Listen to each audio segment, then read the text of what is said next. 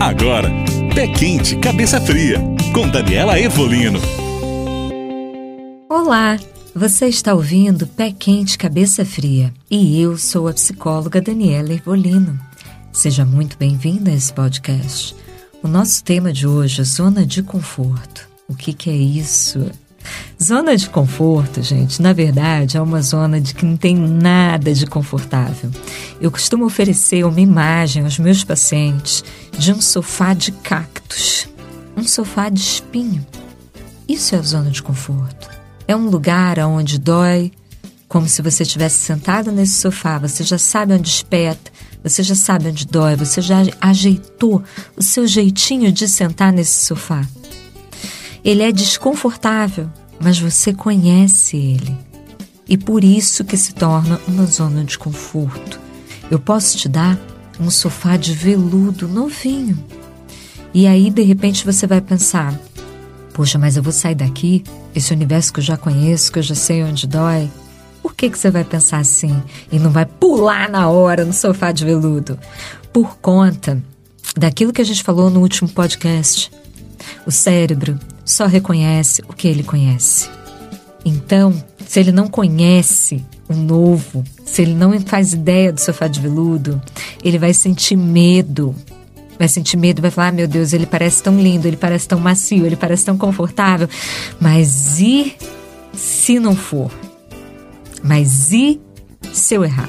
Mas e se não der certo? E assim você corre o risco de passar a vida sentado no sofá de espinhos. Sair da zona de conforto não é tarefa fácil. Exige coragem e atitude. Exige fé em si mesmo, fé no destino, fé no universo, fé na vida. Fé é a energia, a certeza que temos mesmo quando não vemos.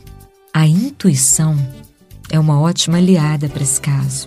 A intuição é aquela voz que diz lá no fundo fundo do peito que a gente sabe algo, mas não sabemos como é que a gente sabe. E por isso, muitas vezes, a gente duvida da nossa intuição. A intuição já foi estudada pela ciência e já foi comprovada que ela, na verdade, não passa pela consciência. Por isso a gente não sabe explicar como a gente sabe. Mas ela passa por o quê?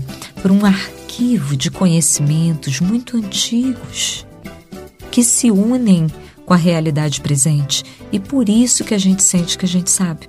O nosso cérebro é um grande armazenador de informações. Ele coleta informações o tempo todo, mesmo quando seu intuito não é estar prestando atenção. Ele armazena pensando assim: sabe lá se dia isso vai ser útil? Registra, coleta a informação no nosso hardware infinito por toda a vida.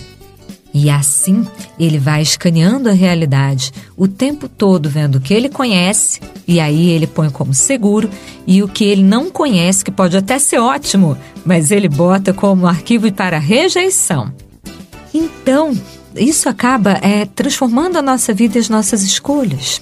Pois imagine só que se você né, conheça alguém que foi exposto a diversos modelos de relações inseguras, desde a relação, de, relação dos pais, onde houveram muitas brigas, falta de respeito e abandono, depois as suas próprias relações do passado, onde não havia confiança, comprometimento ou disponibilidade.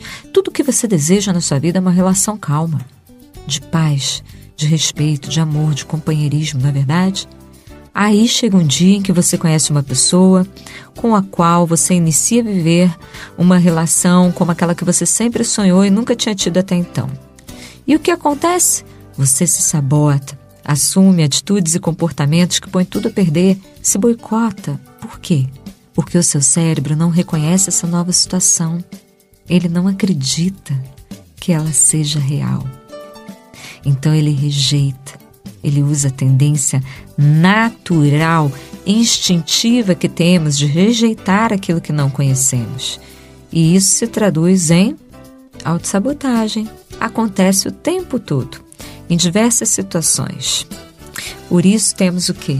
Que trazer à consciência os mecanismos que fazem o nosso cérebro funcionar para a gente saber como lidar melhor com ele.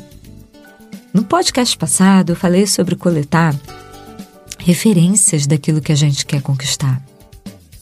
Hoje eu vou encerrar esse podcast trazendo para vocês não só coletar as referências, mas praticar as referências. Se eu quero uma pessoa gentil em minha vida, eu tenho que praticar a gentileza. Se eu quero uma pessoa calma, eu tenho que praticar a calma. Se eu quero uma pessoa amorosa, carinhosa, eu tenho que praticar a amorosidade. Então vou encerrar hoje deixando aqui essa dica para você. O que você quer? O que você está buscando? Você está sendo essa pessoa? Se você quer uma pessoa para você amar, você está sendo amorosa? Se você quer estabilidade financeira, você está cumprindo o seu papel em relação a isso? Um beijo para vocês e até o próximo podcast.